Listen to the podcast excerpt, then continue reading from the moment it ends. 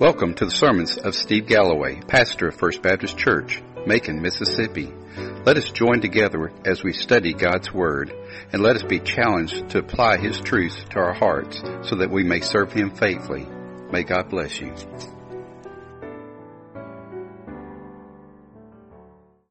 If you will, go ahead and open up your Bible to John chapter 12, verses 37 through 43. John chapter 12, verses 37 through 43. Allow me to read this passage. But though he had performed so many signs before them, yet they were not believing in him. This was to fulfill the word of Isaiah the prophet, which he spoke, Lord, who has believed your, our report? and to whom has the arm of the Lord been revealed? For this reason they could not believe, for Isaiah said again, He has blinded their eyes and hardened their hearts so that they would not see with their eyes and perceive with their heart and be converted and heal them. These things Isaiah said because he saw his glory, Jesus' glory, as he spoke of him. Nevertheless, many, even of the rulers, believed in him. But because of the Pharisees, they were not confessing him for fear that they would not be put, that they would be put out of the synagogue. For they love the approval of men rather than the approval of God. Let's bow together. Dear Lord, open up our hearts to these truths. And Lord, for the, the terrifying reality that there are still so many who are rejecting you. And Lord, the reality of their eternity. Lord, help us to realize that as as your children, we have an obligation to share the gospel before it's too late for others to hear. Lord, may we be found faithful. In Jesus' name we pray. Amen. Last week we kind of ended where Jesus was talking about that the light is only going to be here for so long that you need to follow the light. Do not follow the darkness because it can overtake you. And we'll kind of get back to that in just a minute. But question is, what do we do when we are exposed to the gospel of Jesus Christ? Well, the light of the gospel has shined and is continuing to shine, but it causes one thing. It causes people to recognize their sinfulness. The light of Christ beams and shows us our filthiness. Uh, one of the former pastors at Fairview, Mickey Dalrymple, shared one time. He said that he was walking down the street one day and it was night. He was he was on a trip and he was trying to get back to his hotel. And a car came by and splashed water. It hit a pothole or something like that, splashed water on him. Well, it was kind of dark where he was. He looked down, kind of brushed off, said, I think everything's fine. And then when he got to the bright lights of a street light, he looked down and saw how filthy he was. Folks, when you're in the darkness, you don't see the stain of sin. But when the light of Christ shines, it shows us how filthy we are. And that's what the gospel does. It shows us our sinfulness. And so the question is, what do we do when we find out that we're sinners? Well, there's really only two options. We either confess that we're sinners, repent of our sinfulness, turn away from that sinfulness to follow God, surrender our lives to the Lordship of Christ so that we might live for Him. Or the opposite is to move away from the light, to flee the light, and to move deeper into the darkness, to reject the light of Christ. So, that last option is really what this passage is talking about. Seeing the light of Christ, being exposed to the gospel, but yet not following, but instead turning back to the darkness. So, one thing about God, He's not going to force His will on our lives. He has presented us with the gospel. He's presented us with the Savior, Jesus. He has given us every opportunity for, for most. I mean, there's still many people in the world who have not heard the gospel. But for many in the south, southern part of the United States, you have heard the gospel of Jesus Christ. So we are without excuse. And basically he was dealing with an audience that had no excuse. These people had seen his miracles. They had heard his teachings. They saw evidence after evidence after evidence of who Jesus truly is. He was the light of the world, the one sent from God to save them from their sins. But God's not going to force us to accept that. He gives us a choice. There's always two parts, what God does to, to show us the light and how we react to the light. So basically this passage is dealing with the rejection of the light. There's two things that we're going to see. First is that they would not believe. The second is they could not believe. Going to see both of those. Let's look at verses 37 and 38 where they would not believe. But they, but though they had, uh, he had performed many signs before them, they were not believing. They would not believe. And this fulfilled the word of Isaiah the prophet, which he spoke. Lord, who has believed our report? And to whom has the arm of the Lord been revealed? Well, there is absolutely no reason for these people not to believe. Jesus had fulfilled every single one of the Old Testament prophecies of the coming Messiah, yet without uh, the, the crucifixion and the resurrection, which was yet to come. He had been born in Bethlehem, been born of a virgin, been known as being from Nazareth, uh, coming out of Egypt, so many different ways that Jesus fulfilled the prophecies. And yet they did not believe. And now he has performed multiple miraculous signs in their presence. Some of them he did out in the wilderness, some he did in Galilee, many he did right there in Jerusalem. They had either been eyewitnesses or ear witnesses of all that Jesus had done. There was no doubt that Jesus was performing these mighty works, these signs, these miracles, yet they would not believe. Well, we ask ourselves, why not? Well, one thing is, you know, some of the Old Testament prophets did miracles. Y'all do understand that, don't you? Some even raised people from the dead. They did fantastic signs and miracles. So maybe Jesus isn't really the Messiah. Maybe he's just somebody sent from God to teach us. That's what some wanted to believe. But Jesus, unlike the Old Testament prophets, did something that they did not do.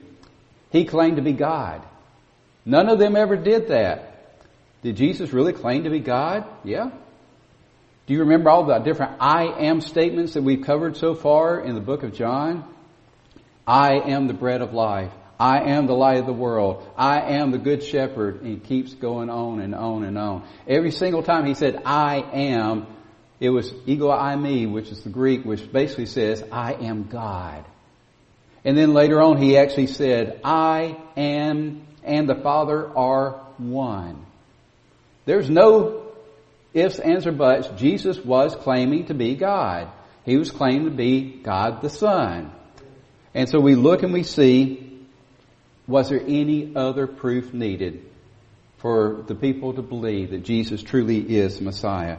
Well, all the miracles that he did, he gave sight to the blind, hearing to the deaf, cast out demons, he healed the lepers, he raised the dead on at least three different occasions.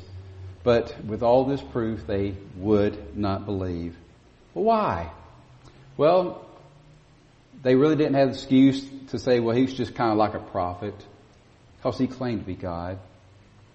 But here's what most of the Jews did. They, they deferred to the religious leaders. The ones who're supposed to know what's right. These sages of the Old Testament, the ones who knew the, the scriptures, they knew the prophets, they knew the law, they knew what to be expected of this Messiah. Yet they had misinterpreted what the scripture said. When the Old Testament said that he would become a rescuer, a rescuer of his people, they thought that he would be a physical rescuer, that he would come and build up a military, a political kingdom that would go against Rome and, and rescue the Jewish people from Roman oppression. That's what they thought. And Jesus was not fulfilling their expectations of the Messiah. And they also had a little problem with Jesus. If they did worship Him, bow before Him as Messiah, they would lose some of their clout, some of their ability to control the lives and the thought patterns of the Jewish people. See, that's what they lived for. They lived to receive honor and glory from the people instead of giving that honor and glory to God. And so that would kind of mess up their lives. And that's another reason why these religious leaders rejected Jesus. So now put yourself in the common Jewish person's life. If these wise religious leaders who knew the Old Testament, who knew the prophecies, if they not only rejected Jesus, but also wanted to kill him for blasphemy, then we should reject him as well. So we look and we see exactly what Isaiah said. That's a quote out of uh, Isaiah 53 verse 1 where it says, Who has believed our message? And to whom has the arm of the Lord been revealed? The arm of the Lord is Jesus. The arm of the Lord has been revealed. And the question that Isaiah asked, who has believed our message? Expected a negative answer like none, very few if any. And so the Jews were the very few if any. Can you imagine that Isaiah, about 750 years earlier, was seeing this with his own eyes? He knew what was about to take place, not about to take place, but would take place when God sent His Savior? Well, that leads us to from they would not believe to they could not believe. Look at verses 39 and 40. For this reason they could not believe, for Isaiah said again, He, God, has blinded their eyes and He has hardened their hearts, so that they would not see with their eyes and perceive with their heart and be converted and I healed them. So we look and we see that they came to a point in their rejection after seeing all the evidence that they needed to accept Jesus as the Messiah. They came to a point where they had hardened their own hearts so many times that God gave them over to their hardened hearts. He actually hardened their hearts as well. Now we look and we say, that doesn't sound right. That just doesn't sound right. See, these people have been exposed to the gospel many times. We've been exposed to the gospel many times. We like to think that how many times do we have to finally accept it? Thank goodness I don't believe that God just gives us one opportunity to hear the gospel and if we don't walk down the aisle and shake the pastor's hand and be baptized and surrender our lives to the Lord that moment that it's it. If that was the case, I wouldn't be here today and most of y'all wouldn't either, right? God has given us multiple opportunities to experience the gospel of Jesus Christ. He's given us multiple opportunities to respond. Is it truly hard in our hearts when we just don't respond, but yet we don't reject it? God knows our hearts. He knows each and every one of us individually, personally. He knows everything about us. He knows our hearts, our thoughts, our minds, everything about us. He knows if there's any ability for this person to accept his gift of salvation. But for many, when they are exposed to the light of the gospel, instead of being drawn towards it, they flee from it and they move further into the darkness. So we look and we see that at this point, for these people, they had come to a point where they had rejected and walked away from the gospel so many times. They had hardened their own hearts so many times that God gave them over to that hardened heart. Now, I have said it many times from this pulpit. As long as there's a breath left in your body, a heartbeat left, there's still chance. Well, in my heart, that's the way I want to believe. Because if you're willing to listen to the gospel, then there's still that opportunity. However, there are some that are already dead spiritually, yet they still have a heart beating. That's hard for me to understand, hard for me to accept. But that's what God's Word is saying. It's that He hardened their hearts so they could no longer hear Him. I don't like that. But that's God. That's not me. I'm not in control of this world. But God already knew their hearts. He knew how far that they would go. He knew how many times they had rejected Him by walking further and further into the darkness instead of moving towards the light. There's another man that comes to mind talking about hardening hearts. Go back in the Old Testament. God sent a man named Moses to Egypt. Y'all remember the story? Sent him to Pharaoh. And he said, Pharaoh, let my people go.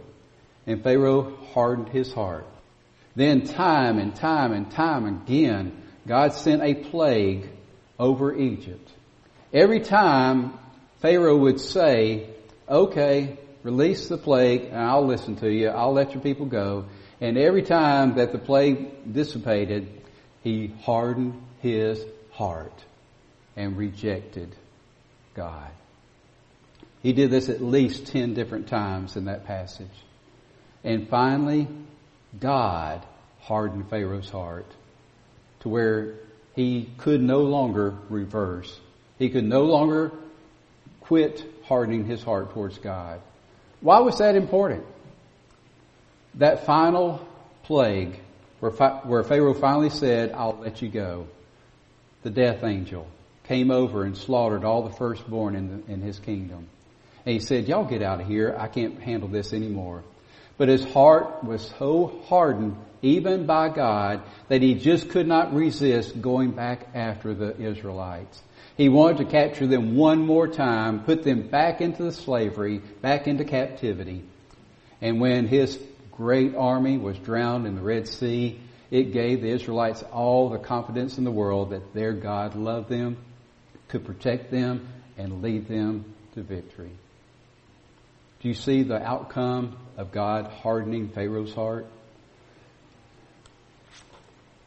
There's not always a good story in when God hardens a person's heart. There was at that time. But here we see Isaiah quoting again, this time from Isaiah 6:10.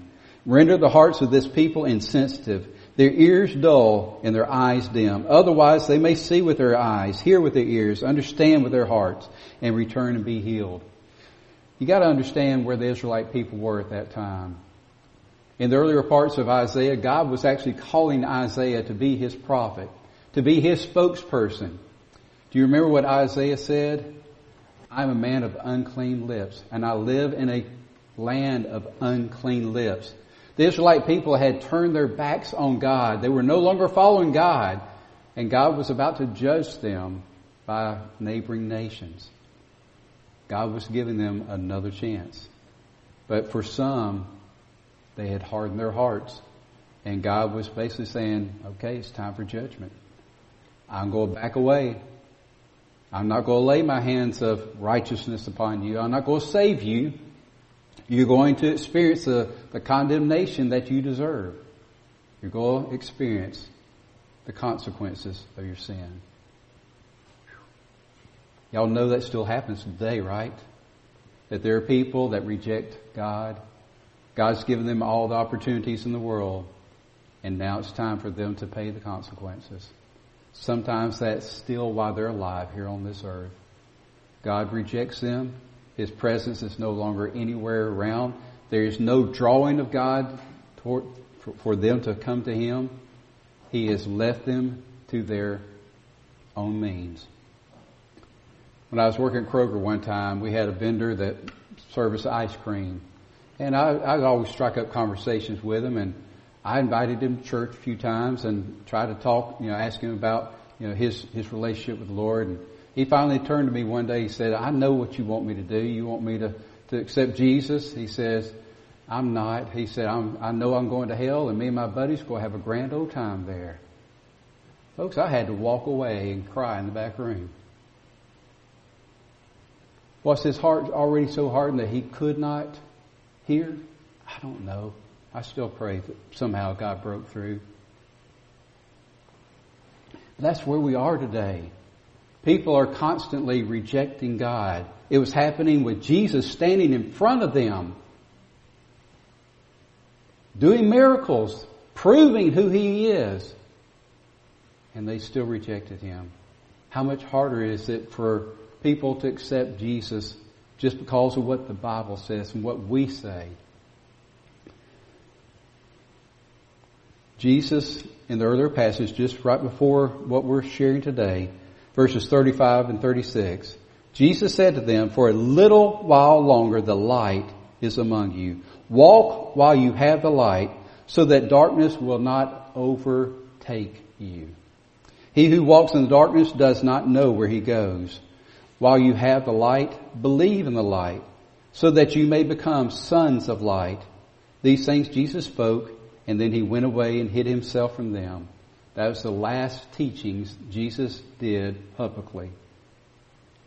So instead of walking in the light, these people of this passage had turned towards the darkness and the darkness had overtaken them. Y'all do know we live in a dark world, a world without Christ, and it's getting darker every moment. Okay, how are we going to turn on the lights? How are we going to brighten up the world? How? We, what did it say? That you may become sons of light. That's what you and I are supposed to be. Children of the light. Sons, daughters of the light. We're supposed to be shining the light of Christ in this world around us. That's the only way to penetrate the darkness is with the gospel of Jesus Christ. Well, what about Isaiah? Look at verse 41. These things Isaiah said because he saw the glory of the one who spoke to him. The glory was Jesus. He saw Jesus some 750 years before this took place. He was actually seeing Jesus, the Messiah, clearer than the Jews on that day. Can you imagine that? God had given him this clear vision of who Jesus would be, the Messiah would be. And he also gave him a clear vision. Not all, as a matter of fact, very few will accept him. Verses 42 and 43 really kind of brings this down. Are we going to live by fear or faith? Are we going to live by fear or faith? Nevertheless, many of the rulers believed in him, but because of the Pharisees, they were not confessing him for fear that they would be put out of the synagogue. For they loved the approval of men rather than the approval of God. A lot of people have debated, did these religious leaders, these Pharisees, these Sadducees, these priests, these scribes who believed in Jesus, did they have saving faith? I personally don't think they did. And here's why. Scripture right here says, yet they were not confessing Him. You don't have to turn there. You probably have it memorized. I've shared it many, many times. Romans chapter 10 verses 9 and 10. That if you confess with your mouth Jesus is Lord and believe in your heart that God raised him from the dead, you will be saved. For with the heart a man believes, resulting in righteousness, and with the mouth he confesses, resulting in salvation. They refused to confess Jesus as Lord. They had a head knowledge that Jesus had proven that he had fulfilled everything they needed to, to know that he was God the Son, that he was the one they were waiting for, the Messiah. They believed that here, but not here. They were not willing to allow themselves to confess him as Lord. What's the situation? Fear. They didn't want to lose their positions in society. They loved the approval of men more than the approval of God. What was the threat? Well, you gotta go back about a chapter where the Pharisees basically threatened that anyone who showed any allegiance towards Jesus would be kicked out of the synagogue. Well, they did it to the blind man that Jesus, that he'd been born blind and Jesus had given him sight. And when he proclaimed that Jesus must be the Messiah, they kicked him out of the synagogue and threatened that anybody else who claimed Jesus the Messiah would be kicked out as well. Well, what did that mean to the Jewish man? It basically meant that he had no value in society anymore. Because everything in Jewish society revolved around the synagogue. If you could not go to the synagogue, then nobody wanted to have anything to do with you. You were a pariah. You were nothing. You were worthless. No one would trade with you. No one would do anything with you. And so they feared the consequences of confessing Jesus as Messiah. Inwardly, mentally, they believed, but they would not confess. That kept them from having saving faith. Instead of simply admitting that Jesus was Messiah, they're afraid to. The last verse really sums it up. For they love the approval of men rather than the approval of God. Where are we today? What's holding us back from witnessing, from proclaiming the, the gospel of Jesus Christ to this dark world around us? Could it be that, that we're afraid of what other people may think of us? That we may lose a little position in society if we start sharing the gospel, inviting people to church, sharing our personal testimony with people? Could it be that maybe somebody will overlook us for that next promotion because we're being outspoken for Christ? Or maybe the person that you're trying to build a relationship with so that you could have this business contact, when you ask them about their relationship with Christ, they just turned you off and said, I don't want to have anything else to do with you? Are we in the same situation that we love the approval of men rather than the approval of God? I'm afraid that's where our world is today. Christians are silent. The majority of Christians have never shared the gospel of Jesus Christ in their entire life. They've never shared their own personal testimony even once. They're even seen to be ashamed to invite somebody to attend church with them. They're afraid of what somebody might think of them. That's why our, our world grows darker and darker and darker. We cannot wait for Franklin and Will Graham to have a crusade in our area so that people can come to Christ. That's not how it works. God's called us, His children of light, to be the light of the world, to shine His light into the dark world, to penetrate it with His gospel. Are we allowing God to use us to be the light of the world? Or are we just go watch people reject Jesus and harden their hearts to the point where they cannot hear. They cannot see. They cannot receive. That's really the only option. For people to be drawn to the light, the light has to be shown on them. They have to experience the light. Say, well, the gospel's everywhere.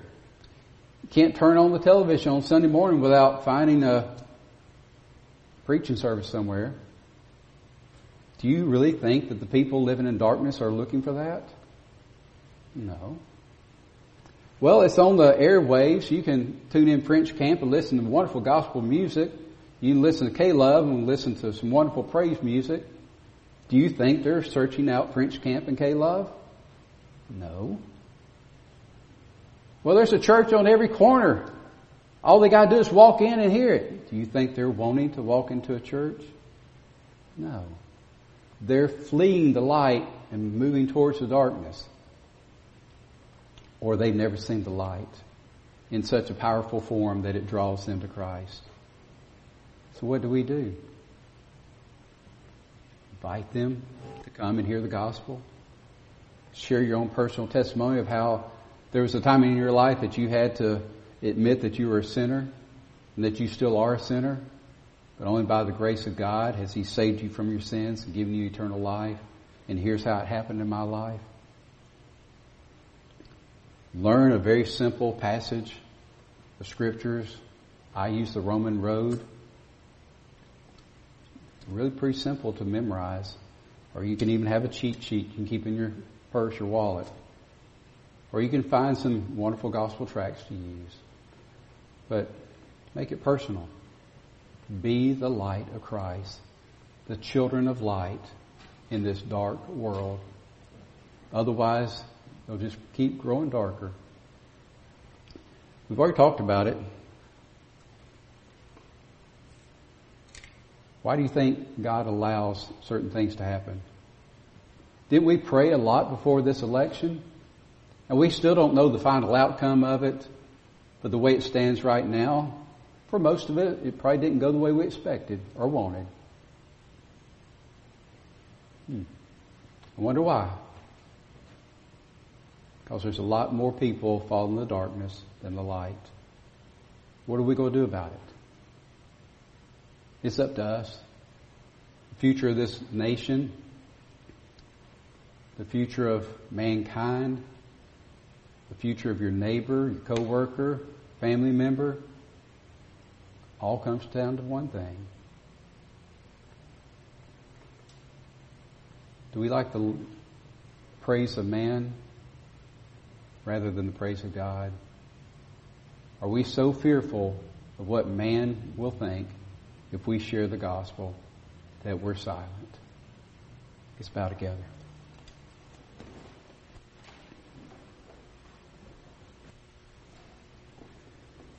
Dear Lord, this is a terrible, dark passage of Scripture.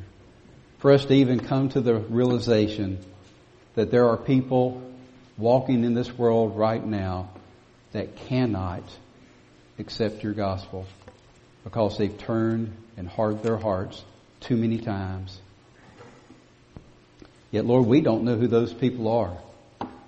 And since we don't know who they are, we need to share the gospel with everyone with anyone and everyone so that they can hear the truth and have the opportunity to respond.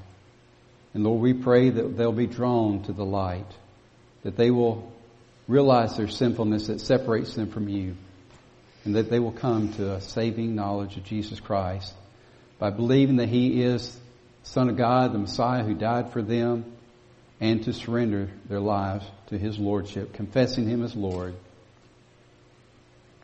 Lord, for those who continue to follow the darkness, Lord, we pray that the light will continue to shine often enough in their lives so that they'll know that they're going in the wrong direction. Lord, use us each and every day. Put someone in our heart or along our paths that we can share your gospel with, that we can truly be children of light. Lord, the results are up to you. We have no control over making somebody come to salvation. Once they've been exposed to the light, the decisions between them and you. Lord, it's our prayer that we will see the light spread through this dark world. And Lord, that your power, your presence will begin transforming lives. And as lives are transformed, then more and more lives will be touched with your gospel and we will see a brighter light shining in this dark world. Lord, guide us and use us for your honor and glory. In Jesus' name we pray. Amen.